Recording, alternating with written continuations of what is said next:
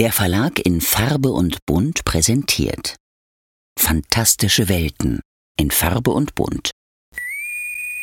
Planet Trek FM ist ein Podcast von planettrek.de. Die ganze Welt von Star Trek und darüber hinaus.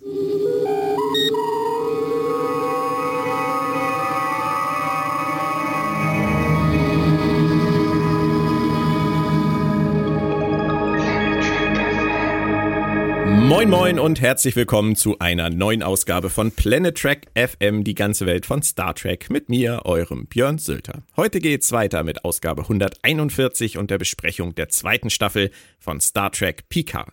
Am Start haben wir diesmal die sechste Episode mit dem schönen Titel Two of One oder zu Deutsch ursprünglich die Gala, neuerdings bei Amazon Prime 2 von 1. In Gala-Form ist auch meist sie, die Autorin-Kolumnistin Claudia Kern. Hallo Claudia. Hi Björn. Ich hoffe, ich äh, habe da nicht zu viel Vorschusslorbeeren jetzt schon verbraten, äh, was Gala-Form angeht, aber ich glaube, du wirst heute zu großer Form auflaufen. Ich bin heute so gut gelaunt, das Wetter ist gut, die, die, ähm, ähm, es, es ist kein Lärm draußen, es regnet nicht, es ist keine Baustelle da. Also wenn uns jetzt hier nicht noch ein Asteroid auf den Kopf fällt, dürfte dem Cast nichts mehr im Wege stehen. Halbe Staffel ist rum, dreimal super, einmal mies, einmal okay. Ähm, Hoffnung stirbt zuletzt war wahrscheinlich jetzt stand letzte Woche das Motto, oder? Ähm, ja, wir haben ja beide die jetzt anstehende Folge Tour of One schon gesehen. Das heißt, wir waren vorbereitet auf das, was uns in den kommenden 38 Minuten erwartet. Und deshalb, ja, bin ich mal gespannt, was du so zu sagen hast. Beim ersten Mal anschauen kamen sie ja bei uns beiden nicht gut weg. Daran erinnern wir uns zumindest. Ja, also beim ersten Anschauen war ich so ein bisschen geschockt. Ähm, über ein, zwei Dinge und zwar nicht im positiven Sinne, sondern mehr im Echt jetzt. so Maße, aber hey, vielleicht kannst du mir ja auch Sachen erklären dieses Mal, die das Ganze ein bisschen relativieren und in meinem Kopf zurechtrücken. Best Oder bestimmt, bestimmt. bestimmt ne? also, und vielleicht hat sich ja auch beim zweiten Gucken, dadurch, dass wir schon das Ende der Staffel kennen, äh, ein, das ein oder andere ein bisschen anders einordnen hat lassen. Ich, ich mag war wie positiv. Grammatikalisch. Ja, das war so ein Helge Schneider gerade, aber das macht Ja, nichts. ja, ich war auch, ich habe mittendrin komplett die Grammatik verloren. Du musst an solchen Stellen immer mit Helge Schneider Stimme weiterreden. Das hilft ungemein. Es verwirrt die Leute total. Gut, legen, legen, wir unverfänglich los mit den Fakten und Infos. Idee und Drehbuch stammt von Cindy Apple und Jane Max. Äh, für Apple der zweite von drei Credits in dieser Staffel. Sie ist dann noch an Episode 8 beteiligt gewesen. Für Max ist es der erste von zwei Credits. Die nächste Episode ist komplett von ihr alleine. Und Regie führte kein geringerer als Jonathan Frakes. Äh, letztes Mal sagte ich, man muss über ihn nichts mehr sagen. Das stimmt auch, da bleibe ich bei. Aber heute tue ich es trotzdem, weil ich es total interessant finde, mal so ein Zwischenfazit zu ziehen. Er hat Stand jetzt 27 Episoden oder Filme als Regisseur bei Star Trek vorzuweisen. Achtmal bei TNG. Dabei sowas wie The Offspring, Datas Nachkomme, The Drumhead, das mhm. Standgericht, Cause and Effect, Déjà-vu, aber auch zum Beispiel Sub Rosa, Ronin. Also gewisse Streuung vorhanden. Bei DS9 gab es drei Versuche und auch Hit and Miss. Hit war sicher Past Tense, Part 2, Gefangen in der Vergangenheit 2. Oh ja. Miss war eher Meridian. Bei Voyager waren es ebenfalls drei. Das großartige Projections, das Holo-Syndrom, der Rest war eher lauwarm, muss man sagen. Und auch bei den Kinofilmen, da wirst du mir wahrscheinlich recht geben, eine krasse Spanne von First Contact, der erste Kontakt, äh, gegen Insurrection, der Aufstand. Ja, also da, ähm, das kann man fast nicht so richtig zusammenbringen, ne? Nee, es liegt ja auch nicht immer alles nur am Regisseur. Ich meine, er kann nee. im Zweifel, Zweifel ja auch nichts fürs Drehbuch, aber es ist schon interessant. Ja, ich, äh, ich finde es auch interessant, weil äh, die Inszenierungen so unterschiedlich sind. Also selbst wenn man jetzt das Drehbuch außer Acht nimmt und das äh, außer Acht lässt, und das werden wir jetzt hier, glaube ich, in dieser Folge auch sehen, dass ähm, er bei der Inszenierung einige echt teilweise ungewöhnliche, interessante oder auch mit Fragezeichen versehene Entscheidungen trifft, die man, der, der Regisseur im Fernsehen ist ja mehr so ein, so ein der, der wird ja einfach, einfach nur angeheuert. Der ja. hat ja in dem Sinne kein Mitspracherecht an der äh, Folge, an dem Drehbuch oder an der Geschichte der Staffel. Aber er kann natürlich dadurch, wie er Dinge zeigt und ins, äh, in Szene setzt, auch sehr viel beeinflussen. Ja. Aber, das, aber halt nicht ja, alles retten, ist- ne? Das ist. Genau, das auf jeden Fall. Und wir haben hier, ähm, das ist vor allen Dingen ein Punkt, über den wir sicherlich heute noch reden werden, äh, bei dem ich mich wirklich gefragt habe, nicht nur, was er sich dabei gedacht hat, sondern auch alle anderen Beteiligten. Bei Discovery war es allerdings anders. Da gehören seine sieben Episoden für mich zu den besten der ganzen Serie, würde ich einfach mal sagen. Egal ob jetzt New Eden oder ähm, Projekt Daedalus oder zuletzt äh, Stormy Weather, stürmisches Wetter. Der Mann war da Oh ja. eigentlich immer auf einem guten Level dabei. Ich frage mich, ob der mittlerweile an einem Punkt ist, wo er sich die Sahnestückchen rauspicken kann. Ja, aber bei Picard hat ihn halt sein Glück komplett verlassen. Zumindest was Ja. mich angeht. Er war viermal jetzt dabei. Absolute Candor, unbedingte Offenheit war ganz okay. Aber dann kam Stardust City Rack, keine Gnade. Und äh, die Folge hat alles verdient, aber keine Gnade. Das ist so schlimm gewesen. Und jetzt hat er Fly Me to the Moon gehabt. Das war auch wirklich, würde ich sagen, nur okay. Und dann Ja. heute die Folge, die jetzt dazu kommt. Also, das ist schon eine Schere, die da auseinandergeht bei ihm. Ganz interessant. ja, das stimmt. Ja. Das stimmt. Wirklich, wirklich interessant. Viel Frakes, aber ich finde, über den Mann kann man immer wieder reden. Ja, der hat einfach die ähm, Star Trek-Geschichte auch so lange begleitet und auch durch seine Regiearbeiten geprägt, Ja. dass man immer mal wieder auf ihn zurückkommen kann. Zum Inhalt der heutigen Folge. Picard, Talon und Rios verwenden falsche Identitäten, die Agnes erstellt hat, und, um an der Gala teilzunehmen. Doch bevor Picard sich René nähern kann, stellt sich ihm Sung in den Weg. Gibt es einen Ausweg aus dieser verfahrenen Situation? Ich würde sagen, wir gehen in den Teaser. Ich habe ein bisschen Angst, du auch?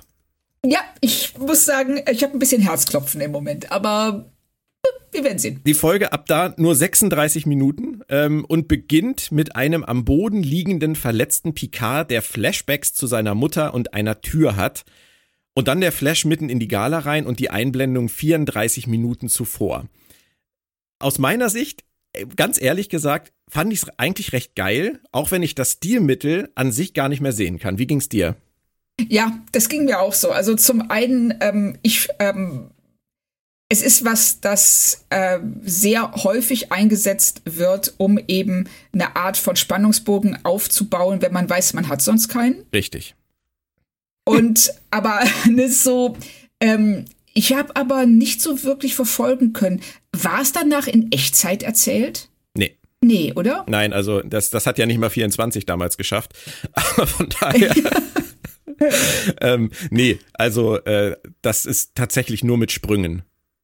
Ja, ich hatte nämlich auch so, ich war für einen Moment, äh, ich weiß noch, als ich die Folge das erste Mal gesehen habe, dass ich dachte, hey, ich, ich muss das noch mal checken, ob es in Echtzeit war. Aber ich glaube auch, es war nicht. Nein, nein, war es nicht, weil ja auch am Ende noch die Okay, Szenen alles klar. hinterherkommen, auch noch mit, mit Agnes und so weiter. Ach ja, und das, richtig, stimmt. Es waren ja hier ab hier nur 36 Minuten mit dieser Einblendung, das, das kann ja nicht hinhauen. Also es, äh, Nee. vielleicht halbwegs, aber sie haben nicht so genau drauf geachtet. Ist ja auch nicht wichtig. Richtig.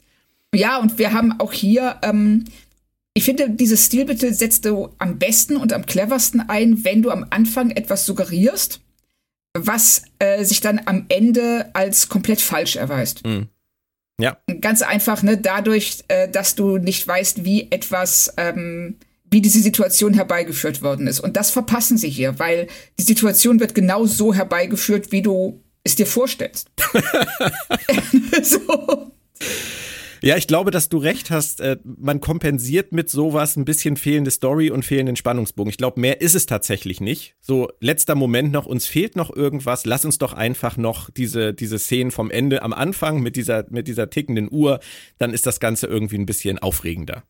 Genau. Sie haben sich auch gedacht, ähm, als sie das Drehbuch, ich bin mir ziemlich sicher, dass das, dass die Entscheidung sehr spät getroffen wurde, als sie gemerkt haben im Drehbuch, ähm, es fehlt noch was, was den, das den Sack zumacht. Ja. Weil das fasert ziemlich auseinander. Das wissen sie auch und dann sagen sie sich so, ey, wir, wir brauchen was, wir brauchen irgendwas, das das Ganze einrahmt und dann sind sie auf diesen Schach zugekommen. Ja. Aber ich möchte positiv anfangen. Ich finde es total gut, dass Sie hier in dieser kurzen Unterhaltung nochmal anteasern, dass Laris für Picard nicht egal ist. Ja. Das Also mochte wie ich. sie, das mochte ich auch. Ich mochte, wie Talon dann sagt, ah ja, schön, jetzt weiß ich auch, wie das aussieht, wenn sie lügen. Genau. Das fand ich schön. Es ist für mich immer so ein bisschen bitter, muss ich dir ganz ehrlich sagen, weil A, weiß ich schon natürlich, genau wie du, was am Ende der Staffel passiert, was ja durchaus schön ja. ist. Aber wir beide wissen ja auch schon aus Produktionssicht, dass das in Staffel 3 wahrscheinlich überhaupt keine Rolle mehr spielt, weil Orla Brady nicht mitspielen wird. Ja, das, ich weiß nicht, was, ich kenne die Gründe dafür nicht. Aber ähm, ich finde es nach dem, was sie in dieser Staffel hier aufgebaut haben, oder auch ähm, eben alleine durch die Beziehung Picard-Tellen aufbauen, sehr schade, dass das dann nicht mehr weiterverfolgt wird in vielleicht, der dritten Staffel. Vielleicht haben sie ja noch was Kleines. Es kann ja durchaus sein, also sie hat ja wohl ein paar Szenen, aber es läuft oh, halt okay. halt wieder auf so eine, so eine Schnellverabschiedung irgendwie hinaus, damit Picard dann auch frei ist, vielleicht für, für Beverly. Das, ich, ich befürchte halt, dass sie einfach oh. was anderes vorhatten und das deswegen dann wieder kurzerhand irgendwie beenden mussten. Aber wir lassen das mal auf uns zukommen. Ja. Jurati und die Queen auf der Couch äh, zusammen sind irgendwie total schräg, aber auch das fand ich total cool. Also mir hat das richtig Spaß gemacht, also wie die da nebeneinander sitzen und wie dann auch ähm, ähm, Gerati, nachdem sie den Sicherheitstypen oder die Sicherheitstypen betäubt hat, dann versucht, mit dieser Couch nach vorne zu robben. und äh, die Borgkönigin da einfach drauf sitzt und sie sagt, ja, pff, kannst du halt versuchen. Aber ist es nicht schmerzhaft, dass Agnes an diesen Stellen immer mehr Kontrolle abgeben muss? Ja. Und das ist so, du merkst, wie sich dieses Netz zuzieht. Ja. Und auch wie sie, ähm, das finde ich im Verlauf der Folge sehr schön rausgearbeitet, wie sie immer häufiger, ohne es zu merken, vom Ich ins Wir verfällt. Mhm. Ja. Das haben sie echt gut gemacht. Ja, also die, auch hier wieder von der Inszenierung her, wo wir bei Frake sind, da sind so ein paar Momente äh, mit Gerati und der Borgkönigin, wo sie so aus dem Off auf einmal auftaucht. Mhm. Was einfach toll umgesetzt ist. Ja das mit den beiden, das, das wirkte auf mich jetzt beim zweiten Mal gucken wie so ein total krankes Vereinigungsdate, bei dem ja. sie so umeinander herumtänzeln. Und ja. der Ausgang ist halt komplett vorgezeichnet. Das wissen beide eigentlich auch. Aber richtig. Das ist wirklich, wirklich cool. Das ist, also, man, auch wenn wir häufiger ja auch in dieser Staffel wieder kritisch an Sachen herangehen, dieser ganze Agnes äh, Queen-Aspekt, der ist tatsächlich stark durchgezogen, finde ich, durch die Staffel. Ja.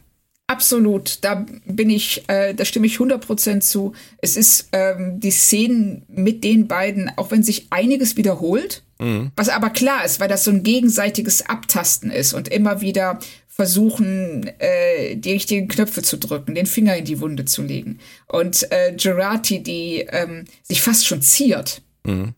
Ja. Obwohl sie weiß, wie es ausgehen wird. Und dann eben auch passend zum Folgentitel Two of One Ne, die ähm, Gerati, die Borgkönigin auf der einen Seite und auf der anderen eben Picard und seine Nachfahrin René. Ja, stimmt. Was ich weniger gut gelungen fand und gelöst fand, äh, rein von den Dialogen her, war, was zwischen den beiden dann teilweise besprochen wird. Das ist so ein bisschen so Expositions-Smalltalk. Ja, da, sie wissen nicht, wo sie den, wo sie die Exposition unterbringen sollen, und da sind die beiden natürlich ein dankbares Opfer. Ja, und die mussten dann eben viel erzählen. Und ähm, währenddessen hast du dann diese, ähm, diesen Spannungsmoment an der ähm, Schlange vorm Einlass. Ne, mit diesem komischen Armband, in das dann die ID gepackt wird. Ich habe das sage so, was ist das denn für eine Party? also ich meine, die machen bei der Oscarverleihung nicht so ein Theater, glaube ich. Ja. Ja, Aber ich fand es ganz hübsch, dass dieser Security-Mann auch überhaupt nicht irritiert davon ist, dass er dann äh, irgendwie sagt zu Rios, äh, sie sehen nicht aus wie ein 80-jähriger Herzchirurg. oder 60-jähriger genau. Herzchirurg. Ja. Und beim nächsten Scan ist es dann alles in Ordnung und das, das irritiert ihn auch nicht. Nein, null. Aber äh, später irritiert sich auch keiner von den Sicherheitsleuten, dass Gerati, die sie eben rausgeschmissen haben, auf einmal wieder da steht. Richtig. Die haben, die hatten Schichtwechsel. Das ist genau. Auf, später ist dann ja auch auf einmal ist überhaupt nicht mehr relevant, was da mit den Sicherheitsvorkehrungen passiert. Diese Leute, die da rumlaufen und dann Picard äh, festnehmen sollen und so weiter. Sie, sie benutzen das immer kurz, wenn sie es brauchen. Ja. dann schieben sie es wieder zur Seite. Ähm, wir merken uns mal ganz kurz für den Hinterkopf, René Picard, die ist auch da und ist am Trinken und am Trinken und am Trinken. Das nur mal ganz kurz für den Hinterkopf. Und dann sehen wir auch ihre Crew endlich. Und ja. äh, noch zehn Stunden bis zur Quarantäne, Claudia, die drei Tage dauern wird. Und ich liebe das, wie sie diesen Quatsch auch noch wiederholen. Ja, sie, sie wiederholt es so, als würden sie glauben, wenn wir es nur oft genug sagen, dann wird es schon irgendwann realistischer klingen. also. Herrlich, wirklich, wirklich schön. Rios begeistert also, sich für die Zeit. Zigarre, Streichhölzer. Also das ist definitiv schon der Anfang, dass sie, dass sie vorbereiten, dass er abspringt. Ja, das war mir äh, in der ersten Staffel ist mir das gar nicht so aufgefallen. Aber hier, wie er auch über diese Zeit sagt, so, ah ja, es ist alles so intensiv und ähm, das Hupen und äh, wie die Leute drauf sind und oh, das Essen ist so geil. Da dachte ich nur, hey, das ist all das, was Leute sagen, die zum ersten Mal in ein, ich sag mal, für sie exotisches Land fahren. Ja. ne, so, oh ja, oh, ich war da, ich war auf Kuba, boah, ich habe da gegessen, das Essen war so geil und das Hupen in der Stadt und die Oldtimer und alles so exotisch. Und ich so, ja, aber es gibt Leute, die leben da. und das, das aber das, Claudia, das ist heute noch so. Ähm, wir waren ja mit, äh, mit unserer Tochter ähm, vor fünf Jahren in Amerika ein paar Wochen. Und ja. obwohl Leni damals halt sieben war, ähm, erzählt sie heute noch, also wenn es um Amerika geht, ist das ein, so ziemlich das Erste, was sie sagt, whoop, whoop, weil sich das so eingeprägt hat. Dieser, dieses Großstadtding, dass du, egal wo du bist, ob in Las Vegas oder in Los Angeles oder in San Francisco, du hörst ständig dieses Whoop Whoop. Ja, genau. wo du vom Hupen sprichst. Ja, ja, ja. Ja, aber das sind so Sachen, die setzen sich fest. Das ist genauso niemand, der in England oder der in London U-Bahn gefahren ist, ja. wird jeden Satz Mind the Gap Richtig. vergessen. Richtig. Und sogar Seven hat Spaß, das sehen wir aus der Entfernung. Äh, traurig ist es ein bisschen, dass Jerry Ryan bis vier Minuten vor Ende der Folge überhaupt keinen Text hat in dieser Folge. Aber ich fand es trotzdem schön, aus der Distanz zu sehen, wie locker sie da zwischen den Leuten steht und da so richtig aufblüht. Ja, das ähm, ist ja auch was, was sie in der Staffel immer mal wieder ansprechen. Mhm. Auch ähm, in Los Angeles, wenn sie da die äh, mit diesem Wachmann spricht und die davon überzeugt, sie und Ruffy oben auf diesem Turm stehen zu lassen. Ja. Und ähm, dass sie ganz überrascht ist, wie gut sie sich einfügen kann in eine menschliche Gesellschaft, wenn sie diese Borg-Implantate nicht hat. Ja. Hätte man viel das mehr draus cool. machen können. Ist, ist ja. echt, echt cool, ja. Auf jeden Fall. Aber insgesamt merkt man an diesen Szenen, finde ich, zu diesem Zeitpunkt, es ist schon recht viel Smalltalk, was da gemacht wird. Und ähm, ist es für dich schön, mal so innezuhalten und einfach den Leuten mal beim, beim Sabbeln zuzuhören? Oder ist es für dich Wasser treten? Wenn du dich entscheiden Für mich war es, also ich muss ganz ehrlich sagen, für mich war es Wassertreten, weil das, was wir sehen und das, was sie vorher an Dringlichkeit uns präsentieren, halt überhaupt nicht zusammenpasst. Wir haben die Uhr. Ja. ja. dieses 34 Minuten, 36, 26 Minuten. Und dann haben wir diese teils wirklich belanglosen Gespräche, die für sich genommen eigentlich schön sind. Also das zwischen Talon und Picard, das zwischen Ruffy und Rios. Das sind äh, alles interessante Sachen, aber hier fehlt mir die Dringlichkeit. Es ist ne, so, ja, wir müssen jetzt noch die nächsten zehn Stunden auf René aufpassen und dann ist alles gut. Warum mhm. auch immer. Aber dass sie dann hier so einfach nur rumstehen, Cocktails trinken und labern, also mir war es ein bisschen zugelassen. Ja. Und bei dir? Ja, ich mag's tatsächlich. Also ich, ich habe versucht, mich darauf einzulassen und das konnte ich auch ganz gut. Ich mag denen gerne mal zuhören, wenn sie über solche Dinge reden. Aber ich bin komplett bei dir. Es ist Wassertreten und es passt halt überhaupt nicht zum Tonfall, den sie eigentlich mit der Folge auch vor allem durch diese, diese tickende Uhr ähm, erzeugen wollen. Ja, den Aber Eindruck hatte ich auch. Genau, wenn man das halt irgendwie zur Seite schieben kann, dann macht Spaß, einfach mal zuzuhören. Richtig, für sich genommen fand ich äh, die Unterhaltung gut. Ich fand auch sehr schön, wenn Ruffy mit Rios über seine, äh, also darüber spricht, dass er ja offensichtlich verliebt ist. Und dann also im Grunde genommen sagt, wenn du es runterbrichst, also mal ganz ehrlich, Fernbeziehungen funktionieren nicht. oh Mann, ja. Jetzt kommt aber was für mich, äh, die große Schule, die hohe Schule der Psychologie mein Satz der Woche, absolut, und zwar die Analyse von Talon über René Picard. Auf. ja. Wenn sie sich ans Ohr fasst, geht es meist bergab mit ihr. Und ich habe nur gedacht, wie geil, ich bin so froh, dass mich keiner so analysiert.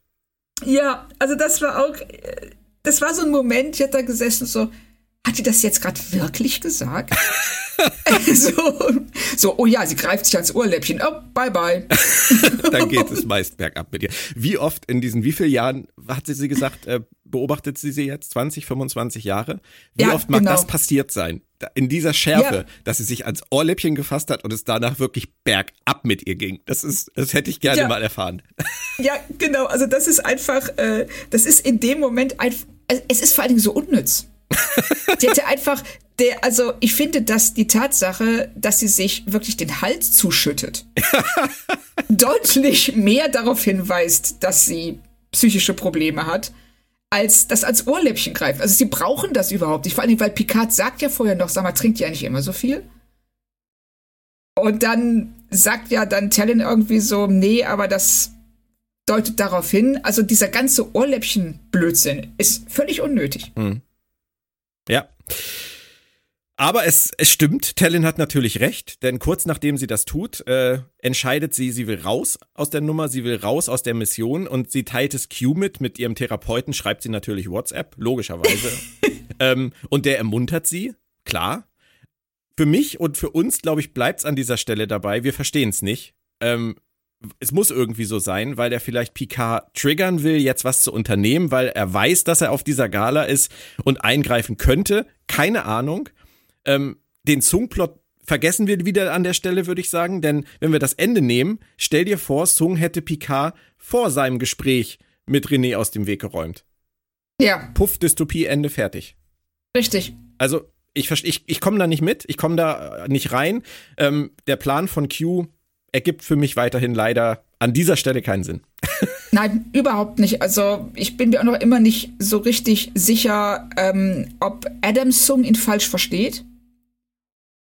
Aber das wird auch ähm, in keiner Weise irgendwie klar gemacht, weil ähm, äh, Q sagt so, hey, wir, du musst dich um Picard kümmern. Ja. Meint er damit Jean-Luc? Meint er René? Das ist ja das Witzige, dass sie in der letzten Folge ähm, wirklich es bei Picard belassen haben. Genau. Und da haben das ist mir auch, ich habe Ne? Da haben wir ja noch sehr ja. lang drüber geredet. Und, und hier korrigieren sie ihre eigene Geschichte dann, indem sie dann auf einmal ihn hier René Picard sagen lassen. Genau. Und das, ähm, also ich habe beides, beides ist mir irgendwie ein Rätsel. Also wenn er René Picard meinte, dann klar, wenn sie nicht mitfliegt, dann kommt die Dystopie. Mhm. Aber Picard ist da, um das zu erleben und zu sehen. Ja. Und das ergibt immer noch nicht so wirklich Sinn, aber mehr als wenn Sung Jean-Luc Picard töten sollte. Dazu kommen wir noch. Ja, okay, gut, richtig. Ich, ich wir sind glaube, ein bisschen ist, weiter vor. Ich bin mir nicht sicher, ob ich das so, so akzeptieren kann. René ist auf jeden Fall zu diesem Zeitpunkt äh, der Folge dann inzwischen bei wie vielen kurzen? Sieben? Ich weiß ja nicht, was sie trinkt. Oh, du hast mitgezählt. Nee, so, so gefühlt würde ich sagen sieben. Ich, sie ist ja ein recht zartes Persönchen so. Also ich weiß nicht, wie man dann, wenn man es wenn man's gewöhnt ist, sind sieben kurze vielleicht nicht viel. Aber Boah. ich glaube, so auf so einer, auf so einer Gala, so innerhalb von einer Stunde oder so sieben kurze sich reinzuziehen, da, da kann das schon Auswirkungen haben. Würde ich auch sagen, dass du dann nicht mehr völlig klar bist, zumindest. Nicht mehr völlig, nee. Das, das mag sein. Aber man, man merkt ihr nichts an, was eher darauf schließen lässt, dass es Routine ist. Und wo ich gerade sowas in der Art gesagt habe, als Picard verhindern muss, dass René die Mission absagt, da steht Adam Sung vor ihm. Und mir an dieser Stelle hat das Minenspiel der beiden total gefallen. Picard, weil er natürlich in ihm einen Freund wiedererkennt, ein bekanntes Gesicht wiedererkennt und verwirrt ist. Und Sung, ja weil er wahrnimmt, dass Picard so komisch reagiert und das so mimisch wegwischt. Also ich finde diese Szene von den beiden wirklich toll gespielt. Ja, ja, also ich finde von der Mimik her gehe ich da tatsächlich mit. Ähm, von den Dialogen her nicht, nicht so ganz. Also, weil wenn Picard dann irgendwie sagt so, hm, ja, du weißt nicht, wer ich bin. Und dann sagt Zung, haha, aber du weißt nicht, wer ich bin. Und da war ich so, hm, Geht das nicht ein klein bisschen subtiler? Aber ich meine, gut, auf der anderen Seite muss man sagen, der heißt Adam Sung. Ja. Ja, und es ist der erste Song, den wir sehen in der Chronologie. Also ah. haben wir Adam, Adam, der Erste. Mhm. Also, ne, wo wir gerade bei subtil sind. Ja, okay. da, da bist du an was dran. Ich verstehe, was du meinst, aber ich, ich fand die Szene jetzt nicht, also sie ist mir nicht negativ aufgefallen. Nein, nee, also das, ähm, das, ich möchte jetzt auch nicht sagen, da gibt es eine andere Szene, wo wir ja gleich noch drüber reden müssen, die ähm, da deutlich drüber ist. Ja. In jeder Beziehung drüber. Aber hier, ähm, ich finde es immer schön generell, wenn Picard und, ähm, also wenn Patrick Stewart und Brent Spiner aufeinandertreffen. Weil das immer irgendwie interessant ist. Außer sie treffen sich mit einem großen Stück Metall dazwischen, wie jetzt in der nächsten Szene. Und Sung will, wie äh, Q es ihm aufgetragen hat, Picard aus dem Spiel nehmen. Ähm, aber Q konnte eigentlich nicht vorhersehen, dass Agnes und die Queen da zur letzten Rettung kommen, oder? Nein, das ist alles nicht vorhersehbar. Gut, wenn man argumentiert, dass er die komplette Zeitlinie bereits kennt und nur das, äh, nur dafür sorgen will, dass sie sich so abspielt, wie ähm, er sie vor sich sieht, dann würde er das tatsächlich wissen. Nur Sung weiß es dann immer noch nicht. Ja, aber die, die Verhinderung der Dystopie wäre dann ja immer Teil der korrekten Zeitlinie gewesen. Weil das dann hm. ja alles hätte exakt immer so ablaufen müssen. Ja, also ich habe es mir so hergeleitet, dass ähm, in dem Moment, wo ähm, die, äh, wo die Föderationszeitlinie ähm, praktisch verhindert wird und die Konföderation äh, die normale Zeitlinie wird, dass in dem Moment Q diese komplette Zeitlinie auch überblicken kann. Mhm. Das heißt, er weiß, welche Ereignisse sich abspielen müssen, um sie zu gewährleisten, um sie herbeizuführen. Und daher weiß er auch, dass äh, Gerati und die Queen ähm, die, ähm, dass sie da eingreifen werden. Wenn ich schwer atme, ist es selten ein gutes Zeichen. ich weiß. Ja, es ist, ich verstehe, was du meinst, aber auch das wirft wieder die Frage auf, was kann Q noch mit seinen Kräften und was nicht. Das, da ist gefatter Zufall halt wirklich die ganze Zeit am Start. Wobei ich da auch die äh, Erklärung gehört habe, dass ähm, er äh, so Doctor Who-mäßig bestimmte Fixpunkte in der Zeit einfach nicht ändern kann. Das heißt, dass in dem Fall wären gar nicht, wären es gar nicht seine Kräfte, die, äh, die sich ähm, äh, ja, die nicht mehr funktionieren oder die er verliert, sondern ähm, er würde versuchen, einen Fixpunkt in der Zeit zu ändern. Mhm. Und das geht nicht. Obwohl er allmächtig ist. Ja, weil da endet seine ja. Allmacht anscheinend. ich weiß es nicht. Also ich versuche auch nur irgendwie ja. in etwas Sinn zu bringen, was ähm, die werden sich ja in irgendeiner Weise Gedanken darüber gemacht haben. Hoffe ich.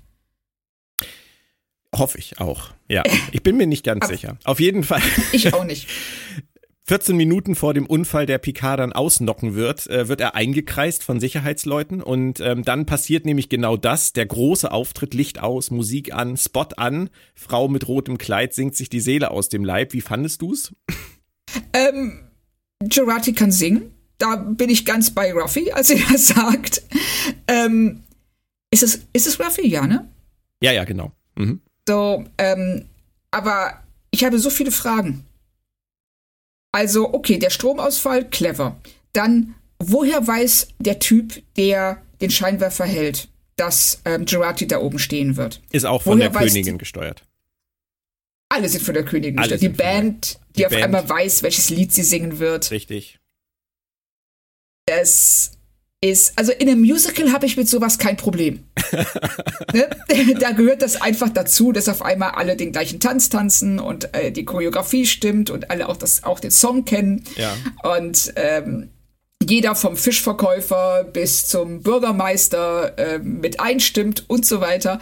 Aber hier stelle ich mir dann einfach diese Fragen, weil diese Folge mir auch genug Zeit lässt, diese mhm. Fragen zu stellen. Ja. Also ich finde auch, es ist wieder so eine Szene, die grundsätzlich Spaß macht. Alison Pill, ja, die kann singen. Das war mal ganz nett, das mal zu hören. Und ähm, sie brauchten halt den Gevatter Zufall halt hier wieder, um Picard aus dieser Nummer rauszukriegen.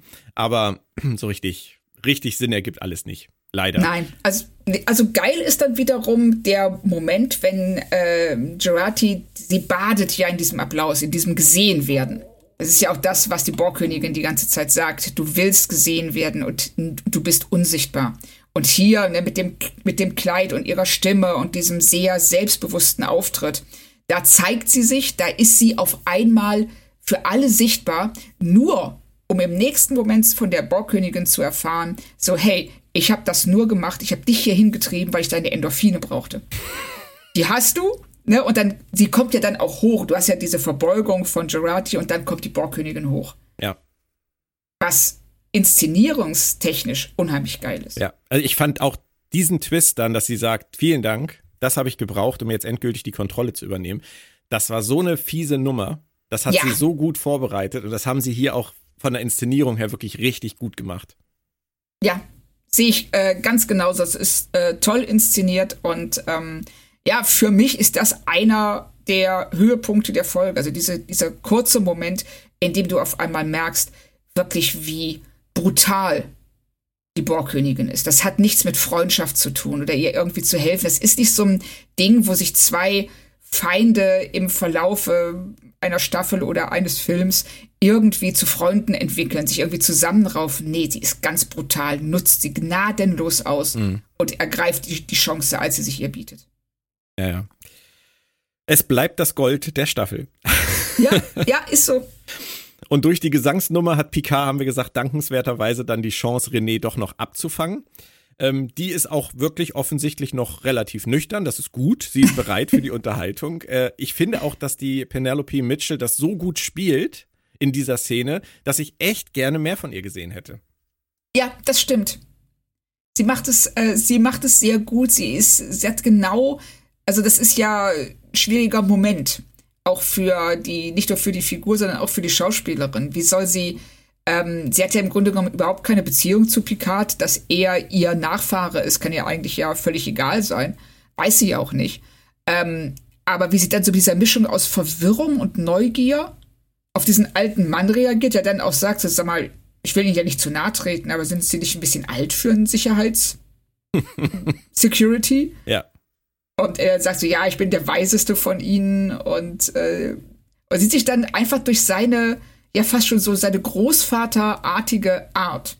Ich musste total in der Szene an, an Mike Ehrmantraut denken aus Breaking Bad und Better Call Saul. Ah, ja. Der ja auch so ein Stimmt. ähnlicher Typ ist.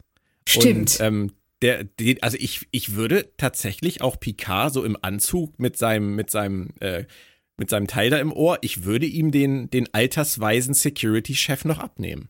Ja, würde ich auch. Also einfach jemand, der ähm, eigentlich schon in Rente ist, aber wenn er nochmal, wenn es äh, eine Veranstaltung ist, die eben total wichtig ist oder auf die er Bock hat, dann einfach sagt, ja, klar kümmere ich mich darum. Ja. Also ich fand es jetzt ein bisschen übertrieben, ihn so als so zu Greis für diese für diesen Anzug hinzustellen. für den für den Spruch war es natürlich okay, aber grundsätzlich, also mir ist es nicht so negativ aufgefallen. So als, als meine, Boss der Einheit. Ja, aber ja. wenn du den so kommen siehst, äh, die, die, sie stehen ja nicht irgendwie face to face, weißt du? Das ist, der, er kommt da angelaufen in seinem Anzug, ähm, so ein glatzköpfiger Typ, der so auf Entfernung halt irgendwas zwischen 60 und 90 ist. Und ja, aber da, da jetzt gleich zu sagen, Entschuldigung, sind sie nicht, sind sie nicht echt ein bisschen drüber? Das, ich fand das, fand das lustig, dass sie das so, lag vielleicht am Alkohol. Ja. Ich wollte gerade sagen, ne, so Alkohol senkt die Hemmungen. Vielleicht ja. war das, sie fand es auch lustig und nüchtern, hätte es nicht, hätte den, den Spruch wahrscheinlich nicht rausgehauen. Dies haben wir den Alkohol noch untergebracht. Ja, genau. Wie findest du denn Picards Herangehensweise an sie? Ich fand das gut. Also, wie er mit ihr redet, wie einfühlsam er ist, aber auf der anderen Seite auch bestimmend. Ja. Wie er ähm, sich selbst ein Stück weit öffnet, um sie dazu zu bringen, sich zu öffnen. Also mir hat die Unterhaltung gefallen. Was meinst du? Ja, das ist, das war wieder so ein bisschen der, der alte Picard, den wir aus der Serie kennen, der sich zu seinen Leuten hinsetzt und inspirierende Worte von sich gibt. Ja. Das, das war schön. Genau. Und ich finde es auch schön, wie sie hier die Themen Mutter und René Picard zusammenbringen. Richtig. Auch wenn ähm, das natürlich immer noch so ein bisschen hakt, das haben wir schon mehrfach besprochen, aber die Botschaft, die er ihr gegenüber hier rüberbringt, Angst haben heißt, sich der Risiken gewahr sein, die finde ich ganz toll. Ja, genau. Nämlich, wenn sie sagt, ähm, Angst kann ein Freund sein. Und er direkt widerspricht und sagt, nee, nee. Ähm, Angst ist nur, ja, ist, ist im Grunde genommen ist es nur ein Gefühl. Es ist, sei dir der Risiken bewusst, aber lass dich davon nicht lähmen, so wie in Dune. Äh, ne? Furcht tötet den Verstand. Ja. Nein, das, das ordnet er, finde ich, schön ein für sie. Finde ich auch. Und es ist alles in Ordnung, aber trotzdem bleibt am Ende dieser viel zu kurzen Unterhaltung ja eigentlich, und es ist ja auch die einzige zwischen den beiden, ähm, bei mir die Frage, ob seine Inspiration, die er an dieser Stelle verteilt, ausreicht, um all ihre Probleme und Sorgen wirklich so wegzuwischen, die sie hat, die sie aufgebaut hat, ja offensichtlich auch über einen langen Zeitraum. Ich meine, da sitzt sie da und hat sich gerade entschieden hinzuschmeißen. Und dann kommt da nach sieben kurzen so ein Opi um die Ecke und sagt was Hübsches. Ja, so muss man das ja sagen. Sie sitzt da ja. und ist völlig im Arsch und er kommt und sagt was Nettes. Drei Minuten. Kann das reichen für diesen, für dieses Umschwenken? Okay, ich mach's doch. Würdest du sagen, das kannst du akzeptieren? Ähm, ich kann es akzeptieren, wenn ihr dieses Umsch also dieser, äh, diese eigentliche Entscheidung von ihrem Therapeuten, also von Q, eingeredet wurde. Mhm weil dann wäre das nicht, käme nicht aus ihr selber raus, sondern wäre ihr eingepflanzt worden. Und dann würde ich es, könnte ich es akzeptieren, dass sie relativ schnell da wieder rauskommt, weil es nicht wirklich aus ihr selber kommt. Ja.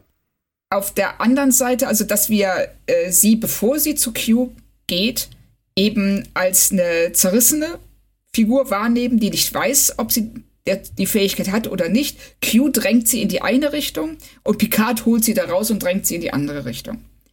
Das macht sie allerdings sehr passiv. Was mir auch nicht so richtig gefällt, aber ich finde es so, kann ich damit leben.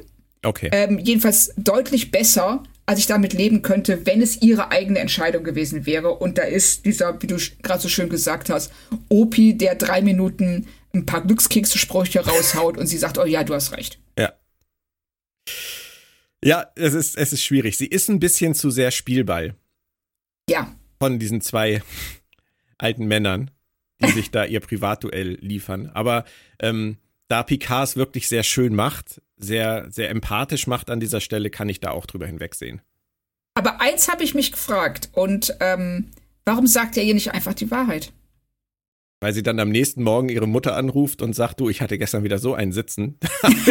da hat mir einer einen Scheiß erzählt. ich weiß es nicht. Ähm, meinst du, das funktioniert in so einer Situation? Ja, warum denn nicht?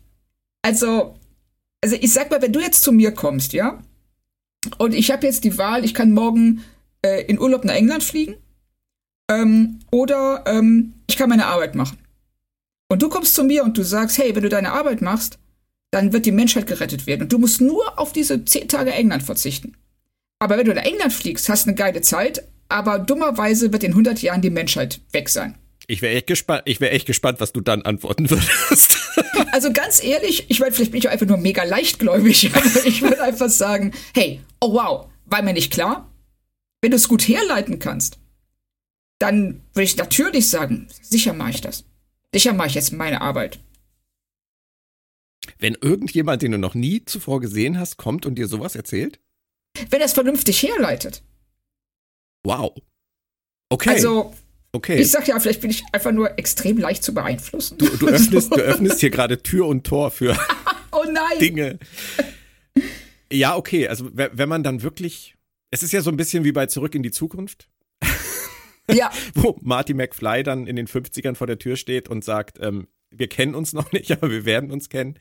Und Doc Brown ihm irgendwie vertraut und, und ihm glaubt. Aber ähm, ja, ich, ich weiß nicht. Also, äh, ich glaube, da wäre schon einiges mehr nötig an Beweisen. Ja, also, aber er hätte ja, er könnte ja einfach damit kommen, dass er ihre ganze Familiengeschichte kennt. Das stimmt. Ne, dass er ein Picard ist, dass er, ähm, ähm, dass er weiß, wo das Weingut ist. Also Dinge, die nun wirklich kein Sicherheits-OP wissen könnte. Ja, er, ihm läuft natürlich auch ein bisschen die Zeit weg, weil theoretisch wird er ja immer noch von den Sicherheitsleuten gesucht, die, die sich nur haben vom roten Kleid ablenken lassen. Ich finde es schön, dass wir wieder bei einer Verfolgungsjagd ohne Verfolger sind. Das Motto, das Motto der Staffel, das zieht sich durch. Ja, genau. Ja. Okay, ähm, belassen wir es einfach mal dabei. Ähm, wir nähern uns jetzt auch dem Autounfall, über den wir gleich sprechen müssen, aber ich möchte noch einmal ganz kurz auf deinen Gedanken von eben zurückkommen. Wir haben ja schon gesagt, dass die Macher hier getrickst haben. Letzte Woche ähm, in der Folge sprach Q gegenüber Sung nur von Picard. Und wir haben das letztes Mal auch zum Anlass genommen, lange, lange darüber zu reden, warum Q das dem armen alten Mann antut, was das für einen Sinn ergibt und natürlich auch in dem Wissen, dass Sung am Ende dieser Folge wirklich und aus Versehen Jean-Luc überfährt. Haben wir darüber gesprochen und erfahren hier, hier nun in dieser veränderten Szene, dass er die ganze Zeit René meinte. Er sollte also nicht Jean-Luc, sondern René Picard beseitigen. Sie ist das Hindernis, von dem Q gesprochen hat. Und nur weil Jean-Luc sie dann rettet und selber angefahren wird, läuft es ja anders. Aber nochmal abschließend, wenn Sung das wirk wirklich wörtlich genommen hätte, diesen Auftrag, dann führt das doch absolut zu 100% zur Dystopie. Moment, wenn er jetzt, ähm, René Picard umbringt. ja, richtig. Also Dann- das ergibt, finde ich, noch weniger Nein. Sinn, als Picard umzubringen. Richtig. Also Jean-Luc jetzt. Weil, ja, also wenn wir davon ausgehen, dass ähm, Q äh, die, die Dystopie nur als Drohung für Picard benutzt und ähm, nicht wirklich die, ähm, diese, Dystopie diese Dystopie anstrebt, dann ergibt es überhaupt keinen Sinn. Und er sagt ja am Anfang der Staffel mehr oder weniger, ich will dir was beibringen, ich will dir zeigen, was du falsch gemacht hast in deinem Leben. Eben keine Nähe zuzulassen, das Trauma aufzuarbeiten und so weiter. Es ist ja eigentlich eine ganz kleine Geschichte, ganz persönliche Geschichte. Hm. Und dieser Makrokosmos davon, die Dystopie, ich krieg das auch nicht zusammen. Also ich glaube, diese ganze Sung-Geschichte hätte es nicht gebraucht. Ja, richtig. Die Auseinandersetzung von Jean-Luc Picard mit René Picard über ihre Zweifel und die Ähnlichkeiten zwischen ihr und ihrer, ich sag jetzt mal, mentalen Gesundheit ähm, Ja. zu der seiner Mutter hätte, glaube ich, für einige spannende Dialoge ausgereicht und hätte Picard wirklich in die Situation gebracht, zu reflektieren, was damals in seiner Kindheit passiert ist und wie man damit anders umgehen kann. Ohne dass noch irgendjemand von draußen als Finsterling reinkommt, der noch irgendwie dafür sorgt, dass er ins Koma fällt und das werden wir in der nächsten Folge erst erleben. Aber das, sie brauchten halt wieder Dinge, die irgendwas auslösen, weil er musste irgendwie in dieses Koma Ja, und die Herleitung ist meiner Meinung nach nicht gut, nicht stimmig. nein, finde ich auch. Also für mich ist es nicht schlüssig. Ähm, es ist unnötig kompliziert. Und ähm, es bringt keinen Mehrwert, außer dem, dass wir Brent Spiner sehen können. Ja, genau. Ähm, aber sonst, also da hätte ich, äh, wenn sie Spiner bringen wollen, was ich prinzipiell gut finde, äh, hätte, hätte es mir besser gefallen, wenn ähm, äh, Picard in seinem Traum auf Data trifft und Data ihn durch sein Trauma führt. Mhm. Nicht in seinem Traum, in seinem Koma. Ähm, und Data ihn durch sein Trauma führt. Das, ähm, aber so, da ist sehr viel, sehr viel Beiwerk, was ähm, nicht schlüssig ist, nicht logisch ist und uns auch wirklich nicht weiterbringt. Dann lass uns über den Autounfall reden, weil ich glaube, den fandest du richtig schmissig. Also, ich habe mir die Szene tatsächlich zweimal angesehen, weil ich es nicht fassen konnte. Das, ähm, äh, wie, wie Brent Spiner das spielt. Also, wir haben erstmal, mal ganz davon abgesehen, wie stelle ich mir die Abläufe vor? Also, Spiner ist, äh, Sung ist eben noch auf der Party. Bedroht Picard. Picard lässt sich nicht bedrohen. Daraufhin denkt Sung, oh ja, das nächste, was ich tun muss, ist ihn überfahren. Und, oder sie überfahren, was auch immer. Dann geht er also raus, holt sein Auto vom Parkplatz. Dann stellt er sich dahin, lässt schon mal einen Motor warm laufen und wartet auf ein Ereignis, von dem er nicht wissen kann, dass es eintritt. Nämlich, dass René zu Picard sagt, du lass uns außenrum gehen, das geht schneller.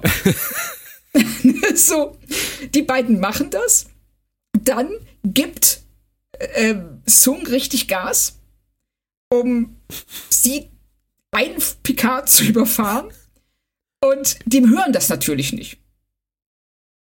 Obwohl er damit aufheulendem Motor los wird. Und du hast die ganze Zeit äh, Spiner mit diesem Gesichtsausdruck, diesen runtergezogenen Mundwinkeln und den zusammengekniffenen Augen. Jetzt, da, du, du, fragst dich wirklich, ob der in dem Moment vor der Szene, ob er ihn Frakes angeguckt hat, hat gesagt, Jonathan, wie soll ich das spielen? Und das Frakes gesagt hat, kennst du noch die Hyänen aus ähm, König der Löwen? So ungefähr. Nur noch mehr drüber. Und er ist der Joe Gerner von Star Trek. Joe Gerner ist der ja. Oberfiesling von gute Zeiten, schlechte Zeiten. Ähm. Oh, okay, danke. ja, aber es ist wirklich, es ist, stimmt, Daily, Daily Soap wäre auch ein toller Vergleich. Ja. Das, äh, auch von der Inszenierung her, die, das ist auch äh, der Schnitt, das ist so holprig. Ja. Und vor allem hast du halt recht damit, dass sein Plan erst ist, dass er die Sicherheitsleute auf ihn aufmerksam macht die sich dann total debil von der singenden Gerati ablenken lassen, eine potenzielle Gefahr auf der Party zu beseitigen. Offensichtlich. Also alle stehen bleiben und starren. Weil die sind ja so unprofessionell offensichtlich. Die, die wundern sich ja auch nicht, dass ein Herzchirurg dann auf einmal beim nächsten Mal scannen jemand ganz anderes ist. Das sind alles nur, ja, das, das, das wirkt doch alles total dilettantisch, was da passiert. Ja, und dann muss man sich vorstellen, dass Sung dann da steht sieht, dass die Sicherheitsleute loslaufen, sieht, dass Gerati anfängt zu singen und alle erstarren und dann den Gedanken hat, den du gerade hast, das funktioniert nicht. ich mach's jetzt anders, aber überhaupt nichts vorhersehen kann. Selbst wenn Q ihm Nein. alles vorher erzählt hat, ergibt das, was er vorher macht, wieder keinen Sinn. Das ist. Ja. Es ist, also, das war für mich, ähm, du sprichst ja immer so gerne von den Heulern der Folge. Also, das toppt für mich noch das Ohrläppchen. Mhm. Es kommt aber noch was. Ähm, ich ahne, was du meinst, ja. Erstmal bringen sie den verletzten Picard jetzt zu Theresa. Sehr gut, dass sie sie wieder ins Spiel bringen. Ich mag die äh, Figur auch. Ich finde auch sehr, sehr gut gespielt. Ähm, und ich ja. fand es total witzig, wie alle rumdrucksen, weil sie nichts über Picard sagen wollen. So Thema Golem-Körper und so. Ja. Das, das war schon lustig. Es fand ich auch, ich finde vor allen Dingen, ähm, äh, der schönste Moment ist für mich, wenn Rios zu ihr sagt, hör mal, ich weiß, wie das aussieht. Wie sieht das denn aus? Also, ich meine, das ist was, ähm, das sind, da ist ein Defilibrator, der einfach mal in die Luft fliegt. Ja. Ähm, da sind Leute, die sagen so, äh, nee, der hat schon ziemlich viele Transplantate, also eigentlich alle. Und, und ihr sagt dann, ja, ich weiß, wie das aussieht. Und dann ist so, was soll sich Theresa dabei denken? Ja. so es ist, ja, es ist merkwürdig, aber äh, trotzdem, das ist so ein bisschen mehr Star Trek 4 Flair wieder. Das ist ja, okay. Das hat mir auch gefallen. Ja. Also da, äh, also ich fand auch Ruffys Timing, wenn sie sagt, ähm, äh, ja, er hatte alle, er hat alle Implantate, ist echt gut. Das halten wir fest. Das ist nämlich ein sehr schöner positiver Moment und es wird gleich schlimm. Von daher ja. ist es gut, dass du das nochmal angesprochen hast, weil jetzt kommt für mich die Heuler-Galerie zum Schluss. Also es steigert sich langsam. Ja. Chore. Corey. Genau, ja. wartet zu Hause auf ihren ja. Dad. Und was ich erstmal richtig geil finde, ist, ihr Vater kommt einfach nur mit offener Krawatte um den Hals rein. Und sie springt auf und sagt: Mein Gott, was ist dir denn passiert? What the fuck? Ich meine, was ist los mit der Frau? Der ist, der ist zu Hause, der macht seine Krawatte auf. Hat sie das Drehbuch ja. gelesen? Ich habe auch, ich habe geguckt, so, äh, hat er irgendwie Blut? Ähm, ist der Blut besudelt? Ähm, hat er noch so ein abgerissenes Lenkrad in der Hand? so, ne? Das ist, das ist total strange. Also, aber egal. Ähm, Brent Spiner finde ich danach, auch wenn, wenn er in der Autoszene vielleicht ein bisschen drüber ist, hier finde ich ihn wieder gut. Ich verstehe ja, aber, aber, nicht. Ja, sag ruhig. Ja, was, was erzählt er ihr denn da? Genau. Das ist auch mein es Problem. Ich verstehe ja. auch gar nicht, warum er, warum er aufgibt jetzt an der Nein, Stelle oder aufgegeben ich hat. Ich auch nicht. Er, er braust da mit dem Auto einmal an diesem Hotel vorbei und, und, und verfehlt René Picard. Er hätte ja auch aussteigen und sie abknallen können. Er hätte umdrehen können und nochmal durchfahren, weil sie stand ja. ja die ganze Zeit noch. Also, Richtig. Was ist sein Problem? Ich, ich weiß auch nicht, und er ist dann auf einmal, ist er total resignierend. Ja. Und ähm, die äh, Beziehung zwischen den beiden passt auch gar nicht zu der, die wir bei der ersten Begegnung sehen, nämlich nachdem er da vor diesem Komitee geredet hat, die ihn abgelehnt haben. Er kommt nach Hause und dann sagt Corey ja so relativ lakonisch, ah, hast du wieder deine, die Menschheit wird noch sehen, was sie davon hat, Rede gebracht. Mhm. Und ähm, also offensichtlich weiß sie, in welchem Feld er tätig ist und auch wie er drauf ist. Und hier wirkt das so, als ob sie überhaupt keine Ahnung hat, was er eigentlich macht. Er dann die ganze Zeit ungefähr 25 Mal sagt, ja, du bist mein Lebenswerk. Und sie sagt, wieso nennst du mich so, Dad? Und das dann so. Und er ihr nicht antwortet, sondern da einfach nur diesen Monolog hält, ist toll gespielt. Aber ich weiß nicht, warum er das macht. Nee, ich auch nicht. Das, diese Resignation kommt aus dem Nichts. Und ja, völlig. Es sind ja auch noch ein paar Stunden. Er hätte ja noch die, er, er kann sich ja einfach noch mal was anderes überlegen. Er tut irgendwie so, als, als hätte Macht er, nur ja diesen auch. einen Schuss gehabt. Genau, und es wird ja hier auch schon äh, vorbereitet, dass da diese Missionsleiterin kommt und sagt zu ihm äh, auf der Party, hey, vielen Dank für Ihre extrem großzügige Spende und egal, was Sie möchten, wir können das in die Wege leiten. Das heißt, er weiß, er hat in jedem Fall noch eine Chance, Quarantäne hin oder her. Ja, hat er. Na, und, ähm, und dass er hier, sie hätten, also ich hatte mir es, man kann es sich vielleicht ein bisschen so herleiten, dass er ähm, einfach entsetzt ist über sich selbst. Dass er tatsächlich da versucht hat, eine Frau zu überfahren oder jemand dann doch einen Typen überfahren hat. Und ähm, dass er in seiner Verzweiflung so tief gesunken ist und jetzt sagt, bis hierhin und nicht weiter. Aber das ist nicht das, was er sagt. Nee, das kommt auch nicht raus. Nee, gar nicht. Nee, aber sie brauchten es wahrscheinlich für was anderes, nämlich als er dann ins Bett gegangen ist, Heuler, ja. Heuler 2, ähm, Core entdeckt das erste Mal in ihrem Leben offensichtlich das Internet für sich und, ja, und genau, googelt so. ihren Dad oh, und stellt was fest, ist dieses Google? oh, krasse Scheiße, nur krasse Scheiße über meinen Dad. Wie glaubwürdig ist das? Null. Oder vor allen Dingen, wir reden hier über eine Person, die in ihrem Leben noch nicht draußen gewesen ist, von der man also ausgehen darf, dass die wahrscheinlich ähm, den ganzen Tag nichts anderes macht als Foresight spielen oder Call of Duty oder alle Beziehungen, die sie hat, müssen ja online stattfinden. Abgesehen der zu ihrem Vater. Ja. Also, dass sie noch nie auf die Idee gekommen ist, ihren Vater zu googeln. Und auch, also, dass sie nicht in seinen privaten Files rumstöbert, das kann ich verstehen. Das ist äh, ne, aus Respekt, aber auch, aber auch das, ähm, würde ein Teenager sich so verhalten? Würde da die, die Neugier nicht überwiegen? Doch. Doch, also ich glaube wirklich, ja, ne? also ähm, gerade, du hast es ja angesprochen, dass da sie so isoliert ist, hat sie gar keine große Möglichkeit. Ich hatte, als ich, als ich ein Kind war, hatte ich zwei Hüft-OPs und bei der, ja. bei beiden lag ich danach wochenlang, bei der zweiten sogar monatelang im Bett. Und oh. ähm, das Einzige, was ich hatte, war mein Amiga. Und der ja. lief, der lief 24-7. Also hätte es damals das Internet schon gegeben in dem Maße, dann, dann wäre das von mir nicht sicher gewesen. Da, das kannst ja. du aber glauben. Und wenn ich jetzt heute sehe, wie meine Tochter, seitdem sie das Smartphone mit Internetzugang für sich entdeckt hat, damit umgeht und googelt und sucht und sagt, hier, oh, guck mal, da habe ich noch was über dich gefunden und so. Es ist total lustig. das kannst du nicht verhindern. Und es ist total Nein. unglaubwürdig, dass sie das jetzt alles auf einmal macht, dass jetzt auch diese moralische Schranke bei ihr fällt und sie dann danach direkt auch seine ganzen persönlichen Files sofort findet, Zugang dazu hat, ohne Probleme, sich alle anguckt genau. und die ganze Geschichte innerhalb von drei Minuten erfährt.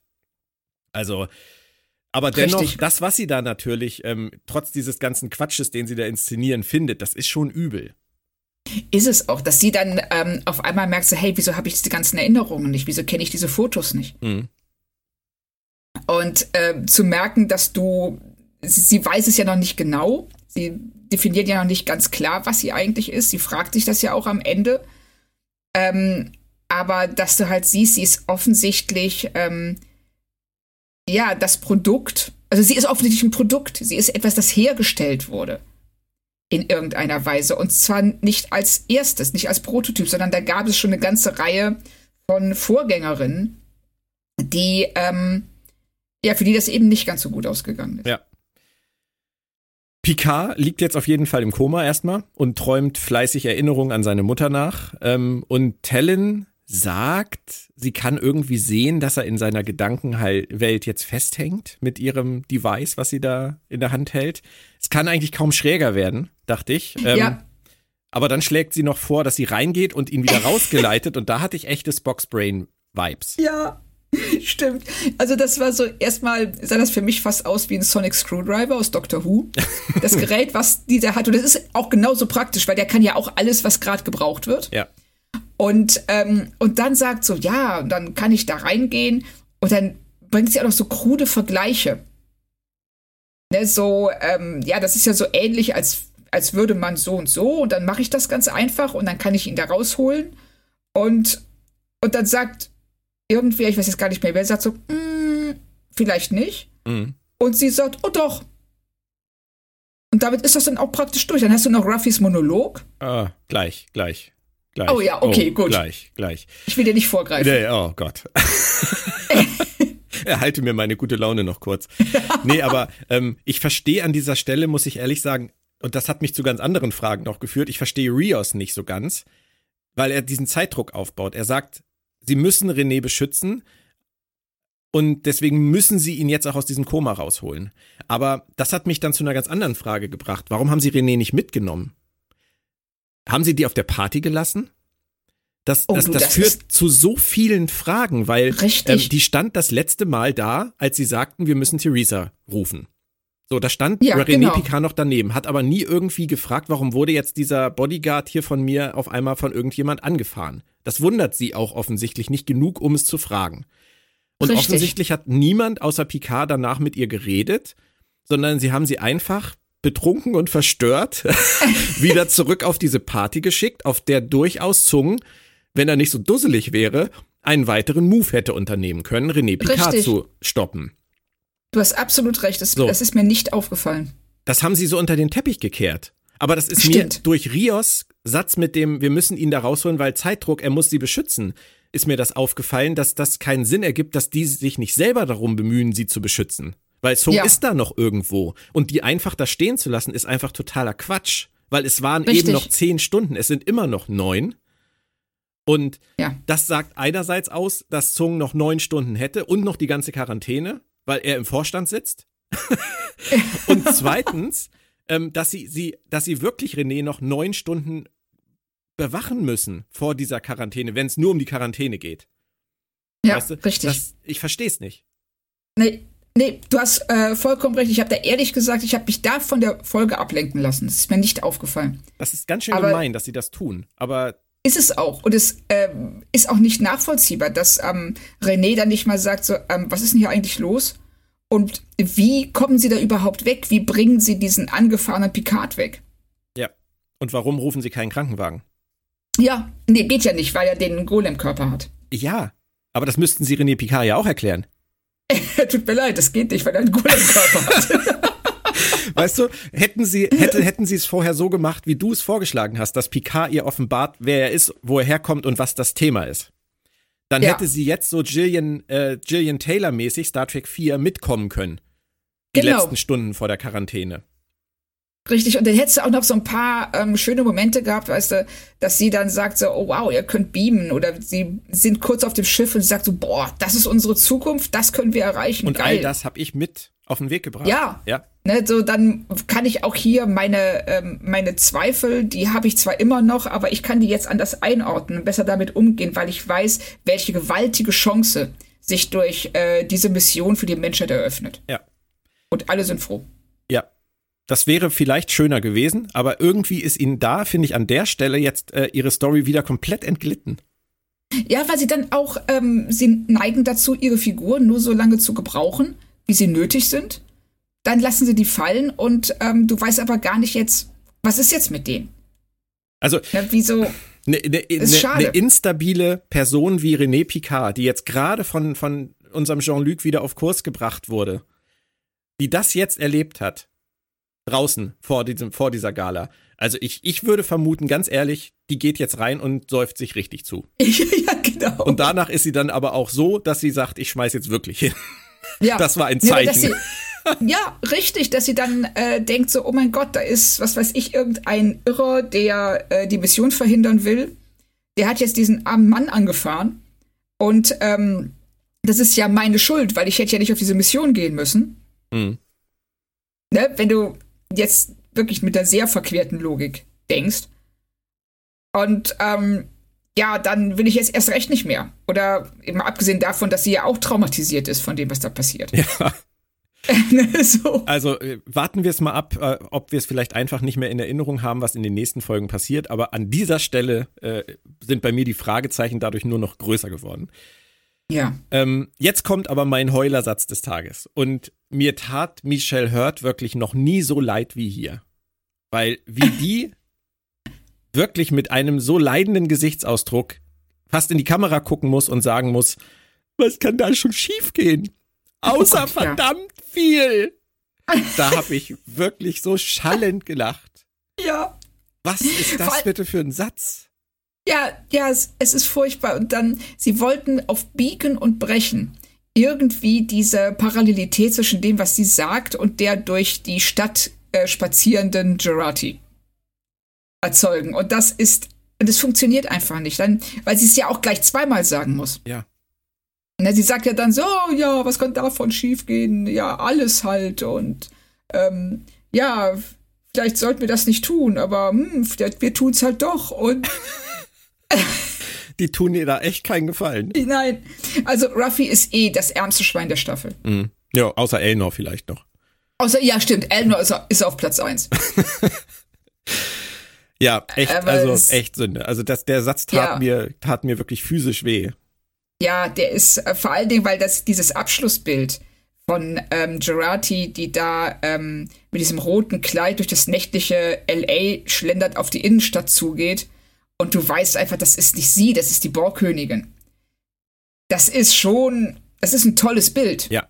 Das wäre viel besser gewesen, ohne noch irgendeinen einordnenden sie, Satz von Ruffy. Genau, sie hätten nichts anderes mehr gebraucht. Ja. Sie hätten nur äh, den Song, den sie singt, am, ähm, in der Mitte der Folge, den hätten sie da noch mal so ein bisschen schräg äh, instrumental zurückbringen müssen, dass wir eben wissen, es ist nicht mehr sie und dann. Das wäre die, das wäre, das wäre Orville gewesen. Das hätten sie bei Orville definitiv ja, gemacht. Stimmt. Ja, ja.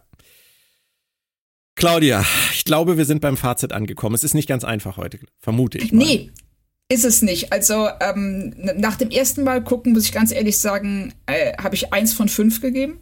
Mhm. Ähm, ich wäre jetzt bereit, das auf zwei von fünf zu erhöhen, aber auch nur wegen Gerati und der Borgkönigin. Ähm, ansonsten, es sind so viele Heuler drin.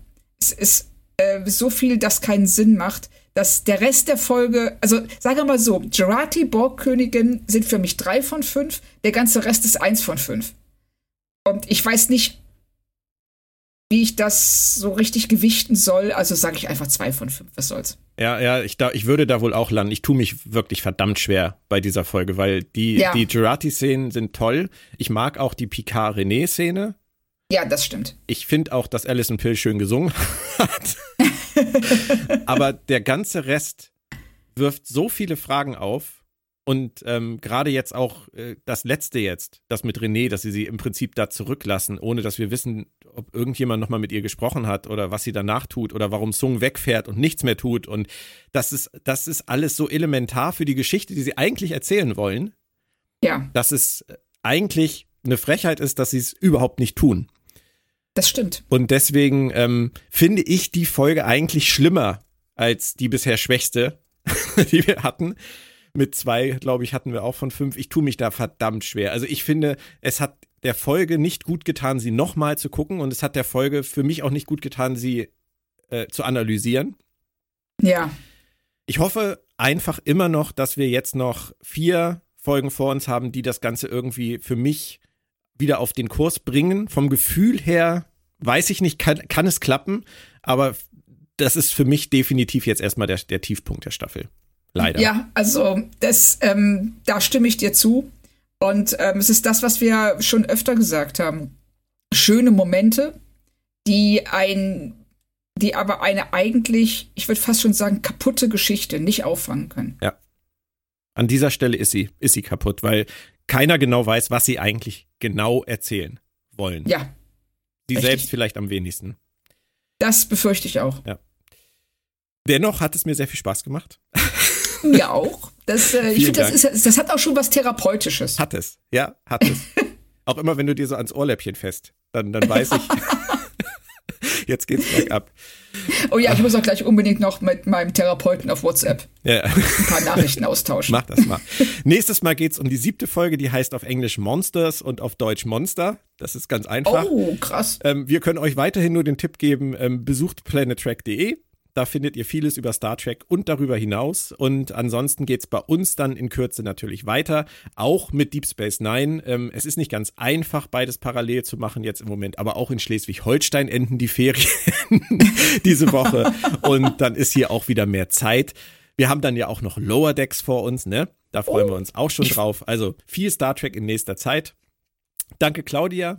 Dir noch ein Danke, eine schöne Woche. Ihr alle bleibt gesund und bis bald. Tschö. Bis dann. Tschö.